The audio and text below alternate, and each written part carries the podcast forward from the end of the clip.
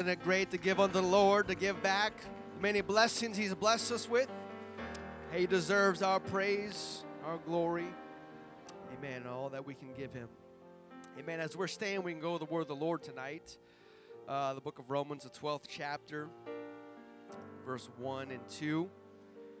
It says, I beseech you, therefore, brethren, by the mercies of God, that you present your bodies a living sacrifice holy, acceptable unto God, which is your reasonable service. Be not conformed to this world, but be transformed by the renewing of your mind. Ye may prove what is good, acceptable, and perfect will of God. Amen. I want to teach you tonight from this title A New Creature in a New World. New Creature in a New World. Amen. God bless you. You may be seated tonight.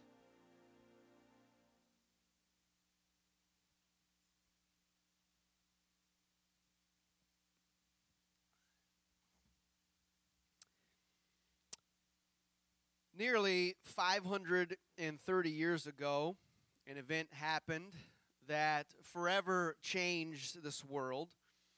As the saying goes, something like in 1492, Christopher Columbus sailed the ocean blue and he discovered this new world. And so, thus began the race for the world powers to populate and to claim all of this new territory. Uh, they weren't sure what it all entailed, but they were excited about the opportunity uh, to expand their kingdom and their realm and their reach throughout the world and lay claim and conquer this new uh, this new world. And so there were those who raced over here for their personal and selfish desires to dominate and control this new world, while others came over here to escape tyranny and to seek out God and to be able to worship Him freely as they chose. And so, in every new world, you have those two types of people those who are looking for an opportunity to follow God and follow after Him and build His kingdom, and those who are seeking to build their own kingdom. And so one event can separate and yet connect two worlds the before and the after. And there are many events that can be traced back and throughout all of time that have this effect and had this effect on the world. And one of the most altering events was the one that literally changed time itself and the calendar, I guess, is when Jesus Christ was born, that he literally changed our calendars, and now how we are counting from BCE to AD, as in Anno Domini, the year of our Lord. And so the year 2021, the year of our Lord. Uh, so two worlds were separated and yet connected by a single event. Although those people living in that time, I don't think they, I don't think it was that much of a shift. We obviously can see that shift now uh, but I don't, I don't. That might have caused a lot of confusion uh, back then, and say, hey, it's not the, it's not the year negative one. Now it's the year zero. Uh, so they weren't keeping track like that. But from looking back, uh, now we keep track based on that event. Uh, and so, uh, two worlds can easily be separated and yet connected by a single event. We have the pre fall world, in the Garden of Eden. And then we have the post fall world, life outside of the garden, all initiated and connected and yet separated by one event the sin of Adam. And whether we have caused this world altering event or we are alive to live through this change, the truth of the matter is that it is a different world than it was last year, last century. And yet, as much as me, we may want to go back, we, we can't. Adam, as Adam and Eve were ushered out of the garden of God, and they stepped foot onto that new terrain and that uncharted territory, that new land, onto that parched, dry, thorny ground, with that first step, I would imagine that they immediately longed and desired to turn around and to go back. the world that they came from. And uh, take me back. I want to go back and hit rewind.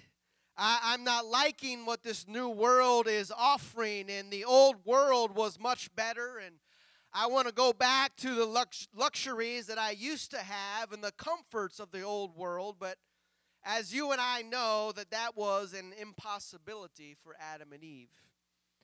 They must move forward and walk in that new world that has been formed by their sinful event. And as as time progresses, all of these monumental events has this effect and obviously we can't turn back the hand of time and so all the things uh, in the past that me we may like and want to go back to uh, it's really kind of an impossibility for the most part they will need to do their best adam and eve to walk in the paths and to make the right choices and to seek out God. No longer would God just show up on schedule. No longer would he come down in the cool of the day and to walk with them in the garden. No longer did God do that. But now in this new world, Adam and Eve would have to seek out God if they wanted to walk with him. And through his grace, he would show up and converse with them would they continue to seek the kingdom of God or would they seek to build their own kingdom in this new world? Their son Cain, obviously, we know, chose to conquer this new world and to carve out a kingdom for himself. And he forsook the ways of God, and thus he went off on his own way, exploring this new world. And it was all for him to conquer, uh, t- to build himself a life according to his desires. And as the timeline of the Bible illustrates for us, that the majority of humans after Adam and Eve uh, chose to conquer this new world for themselves while forsaking God and his laws and commandments. Thus, they polluted this new world with more ungodliness and unrighteousness and making it harder for those who were seeking to live a godly life. And it gets to the point where this new world is so corrupted that really there's only one righteous family left. And we see this come to pass in Genesis 6. And God saw that the wickedness of man was great in the earth, and that every imagination of the thoughts of his heart was only evil continually. Within a matter of a few chapters, this is where we're at in the world. And it repented the Lord that he had made man on the earth, and it grieved him at his heart. And the Lord said, I will destroy man whom I have created from the face of the earth, both man and beast, the creeping thing, and the fowls of the air, for it repenteth me that I have made them. But Noah found grace in the eyes of the Lord. And so, of all this evil that has surrounded and filled and polluted this world, uh, there was only one family that found grace in the eyes of God. And it's amazing by the grace of God that He allowed this, this family to uh, escape this coming judgment. And we know the story how He had him build the ark and they, they carried them safely through to the other side. Uh, but it's, it's sad to see how the world uh, so quickly uh, got to such a point where God says, I got to start over. It's already been a new world since my, my people, Adam and Eve, uh, messed up and now went on out uh, out of the garden of God. But now here, within a, a, thousand or two years, or however however many years pass, it wasn't much. Uh, now all of mankind has corrupted and polluted itself, and uh, wickedness was so great that God says, "I I got to start over." And so, as we are turning the pages of the 21st year of this millennium I find myself turning these, watching these pages seem to be turning faster and faster. Days quickly turn into weeks, and weeks into months, and now we are readying to close out July 2021 and enter August 2021. And COVID began nearly a year and a half ago. You believe that? A year and a half ago, and I, I can't believe it's been that long, and yet it, it doesn't seem like it. COVID has become a, a landmark event where there are distinguishable differences from before and after. And uh, as you as you can tell, and as you know, it's not over yet. Uh, this new world that we are now living in is still transforming. Uh, our feet haven't settled yet, and we are unsure of what the ground holds.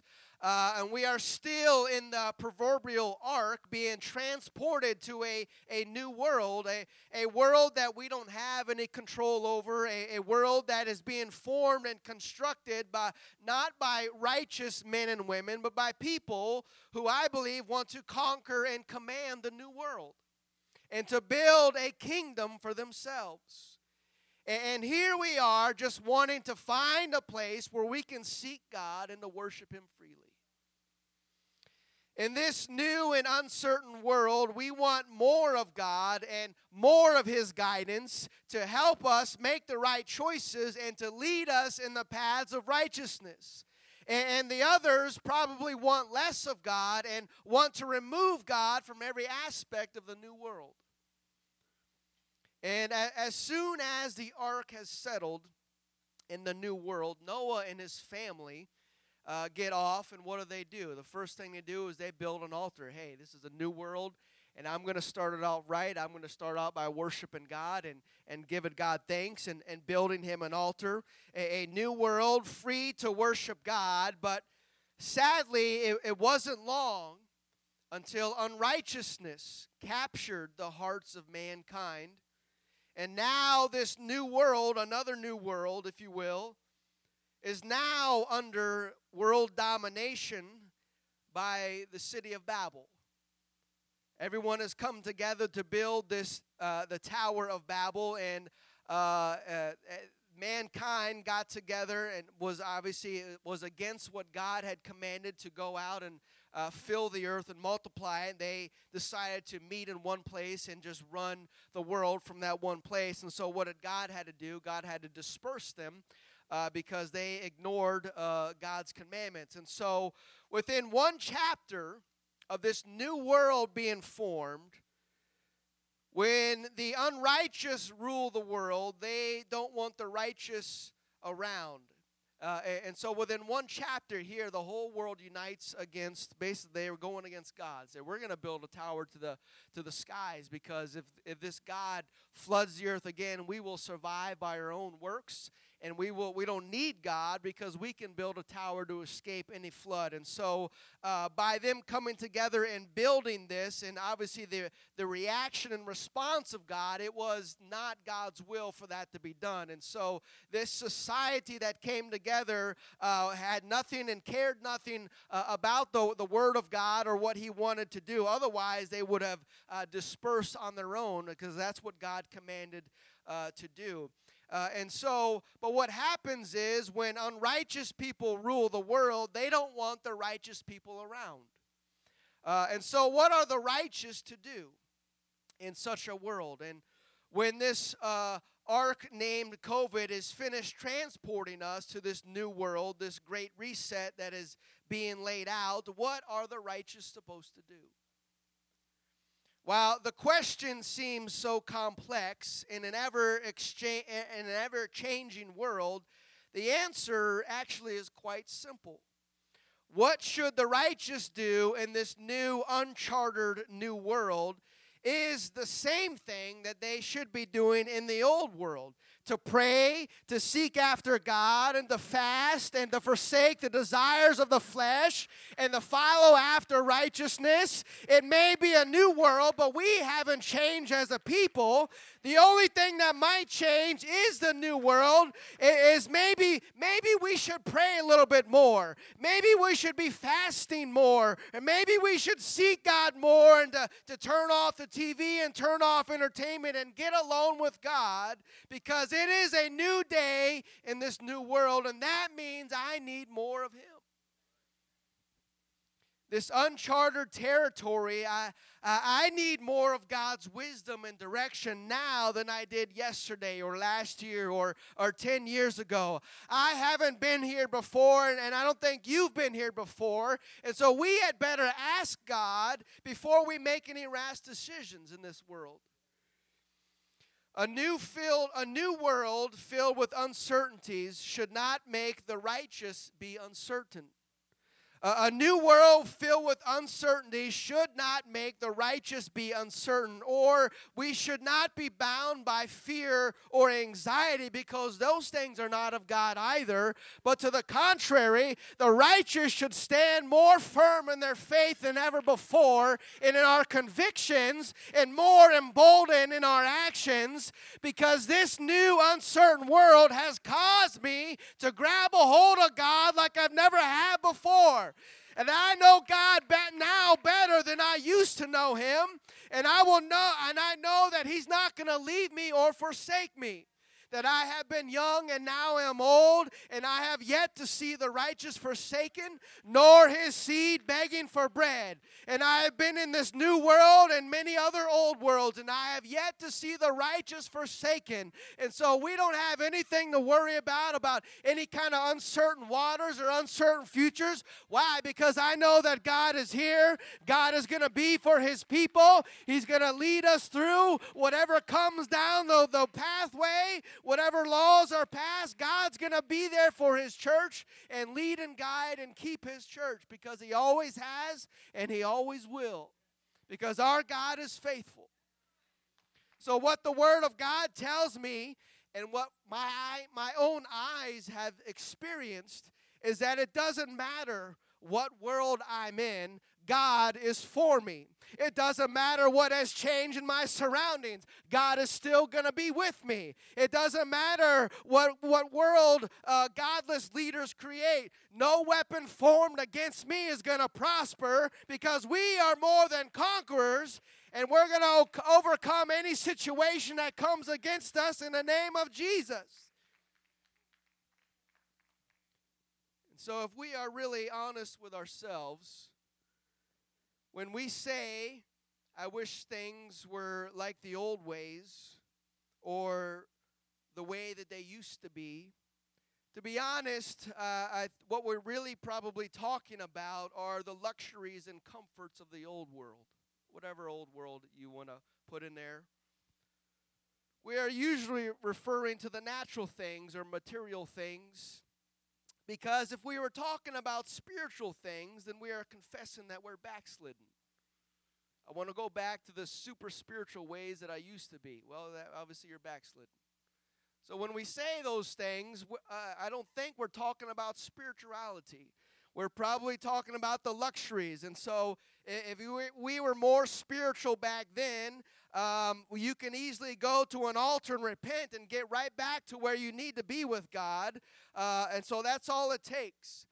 Uh, but let's dive deeper. How often do the luxuries and liberties of this life, how often do those things make us long more for God? It could be just me, but it seems like the more blessed that we become, the easier it is to forget about God. The more luxuries I have, the more comfortable I am in my conditions, and the less that I really need to think about Him because I'm comfortable. Uh, and the less that I that I need Him, even though we'll never say that, our actions can easily uh, tell that by uh, the way we respond, or whether we pray or not pray, or pray less. We don't need to pray uh, as much because the money's rolling in. But when the money starts drying up, then we start hitting the knees and hitting the altar. It seems like we're, we, when the luxuries are here, we kind of forget about God. But once they are taken away, then we start seeking God and putting Him first again and seeking the kingdoms of God. We're told about a church like this in the book of Revelation. Uh, it says, Under the angel of the church of Laodiceans, write, These things saith the Amen, the faithful and true witness the beginning of the creation of God.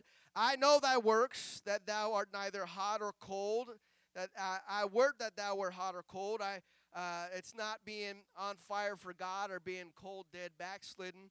Uh, this, in context, means uh, the water that was back then, they had a useful purpose for cold water and they had a useful purpose for hot water. But lukewarm, they had no purpose for it. And so God says, I, I want you to be purposeful.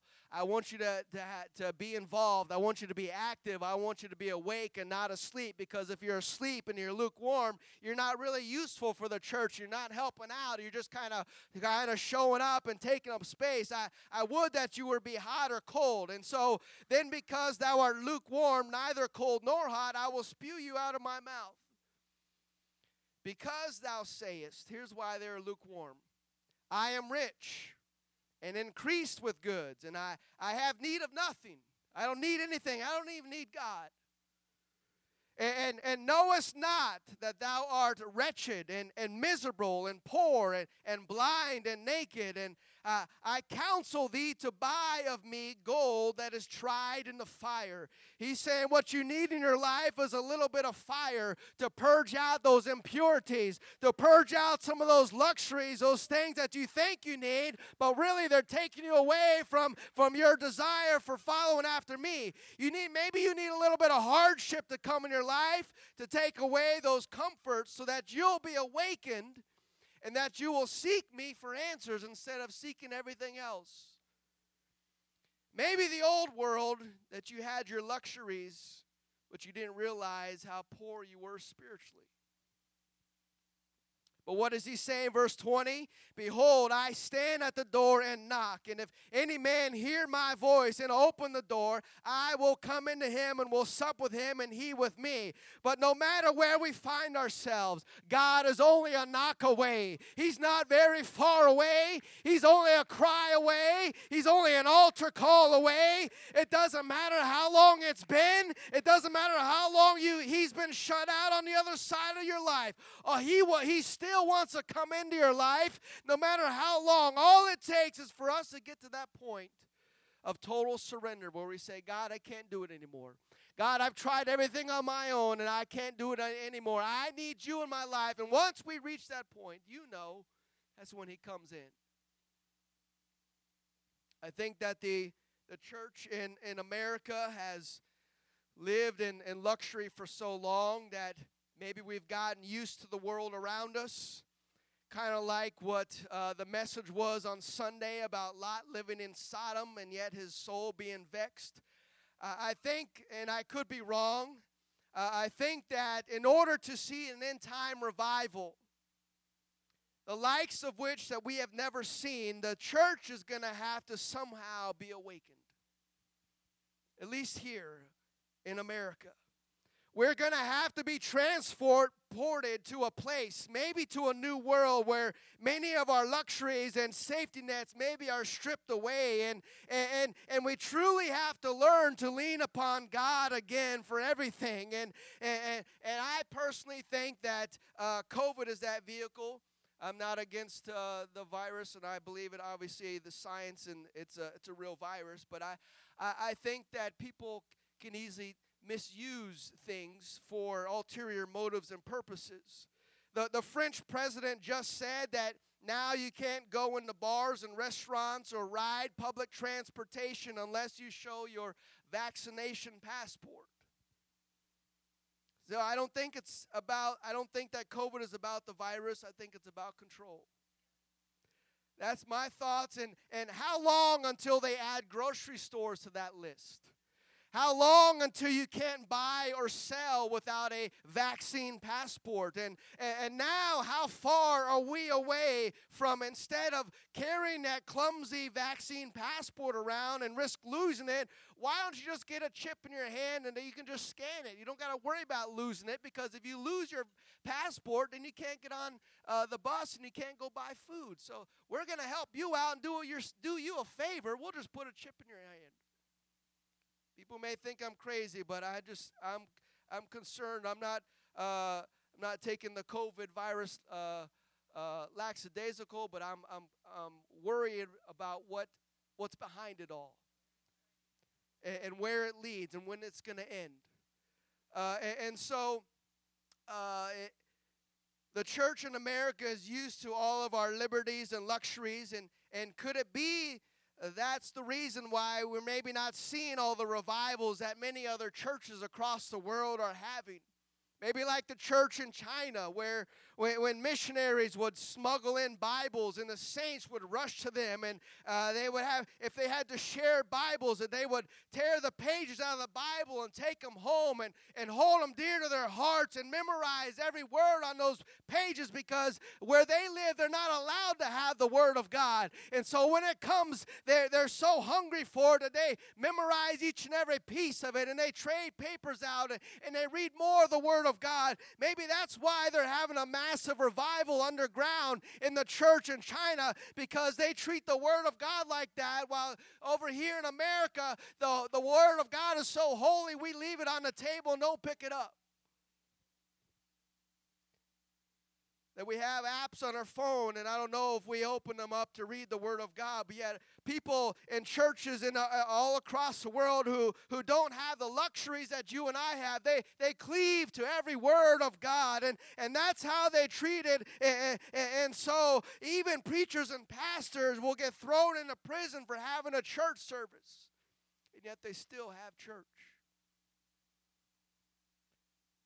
And sometimes we have a hard time getting here at 11 o'clock on a Sunday. God forbid, 9 o'clock for prayer.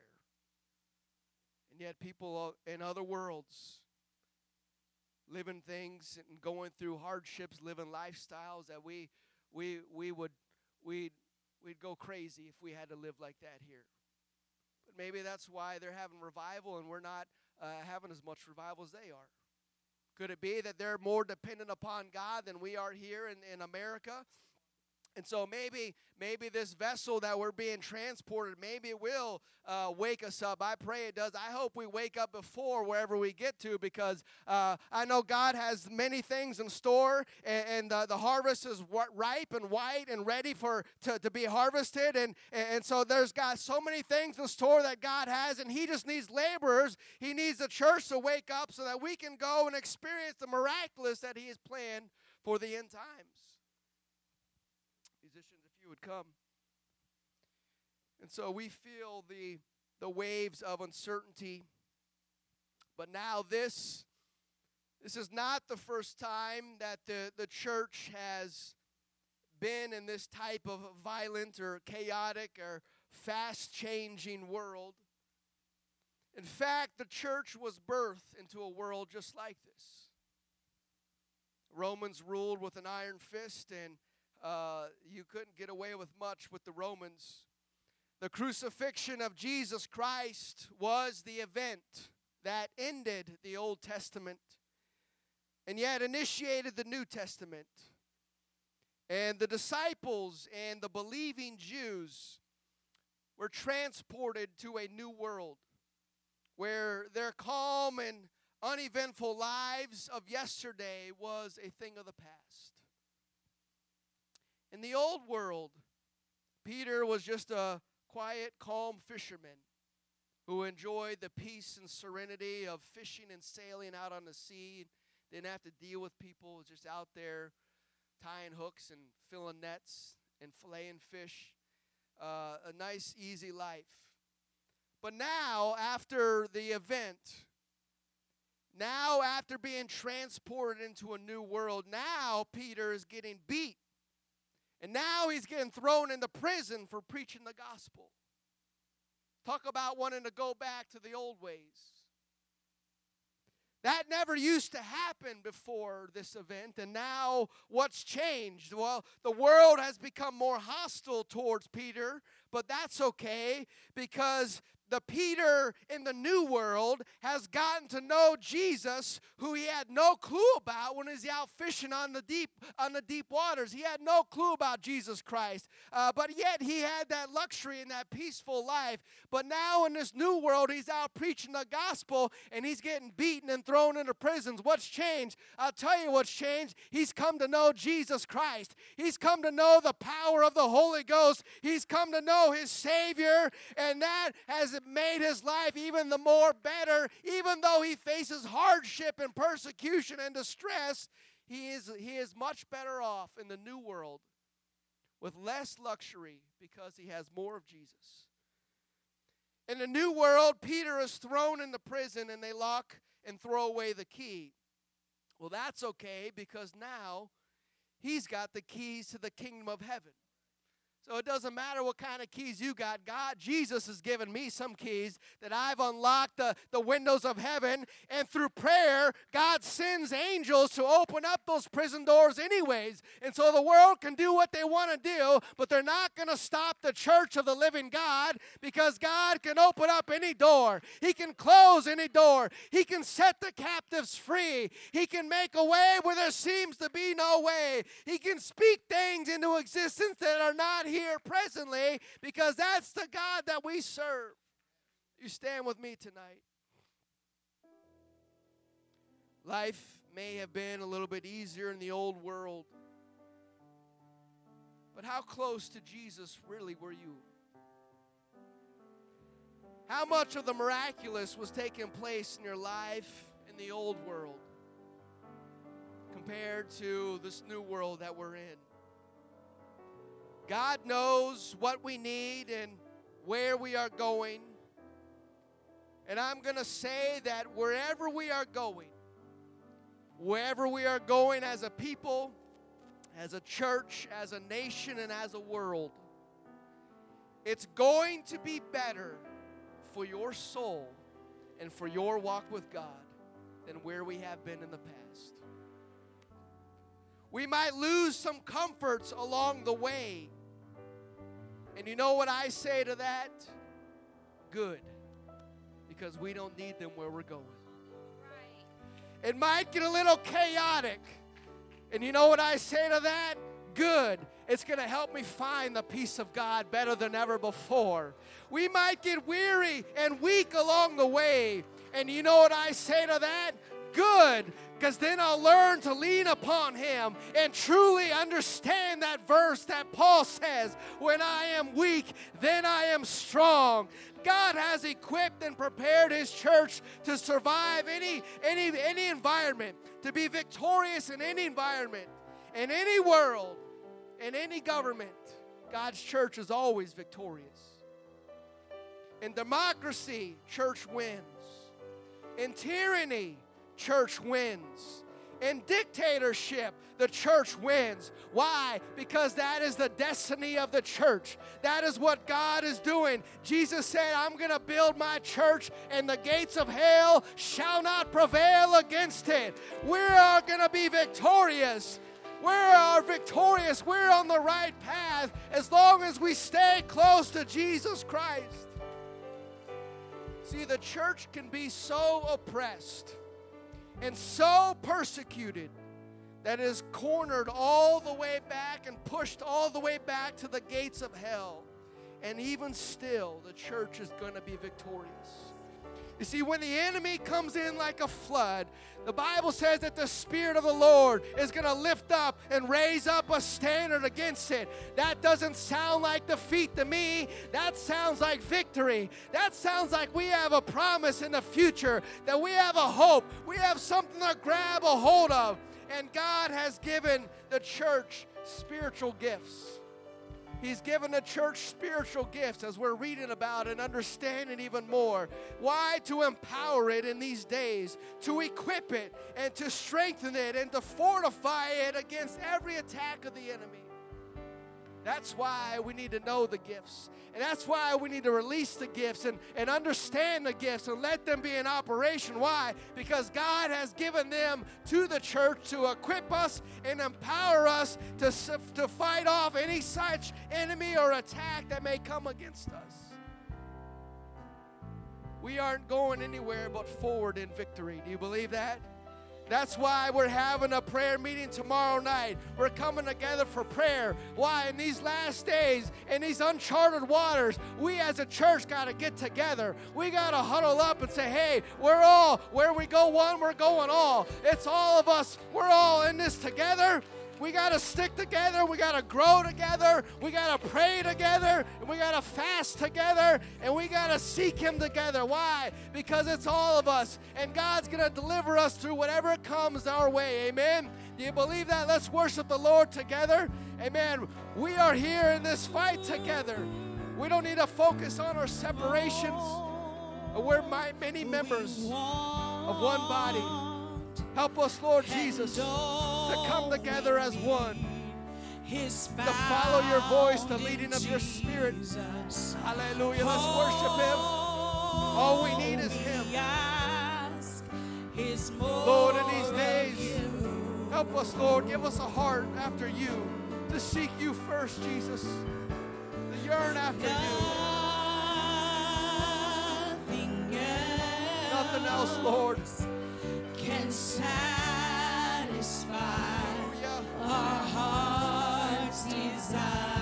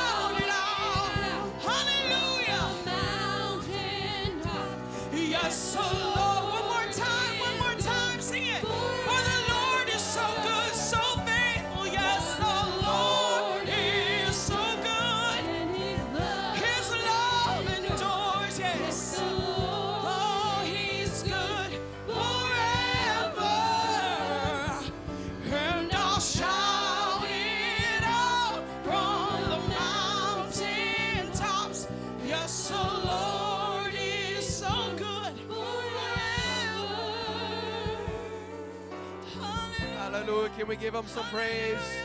Hallelujah. Isn't he good? His mercy endureth forever. Hallelujah. Blessed be the name of the Lord Jesus, the name that is above every name. Hallelujah. We proclaim that name. We do everything in that name. Precious name of Jesus. Hallelujah. Hallelujah. Amen. We have nothing to fear. Amen. Because we are on the path of victory. Amen. And we're going to go forward together as one body with many members that are working together. We all need everyone on board to work together uh, to face whatever God has in store for us. Amen. It may get a little hard at times, but we have each other to lean upon. We have each other to pray for and exalt and lift each other up and encourage one another. That's what the body is. Amen. We're a team and we're in this together. Amen. We're going to see the glory of God revealed in our lives like never before. Amen. We're going to continue to seek more of Him than we did last year and in the last, the old world, because God has great things in store. Amen. Amen. God bless you all. You're dismissed tonight in Jesus' name.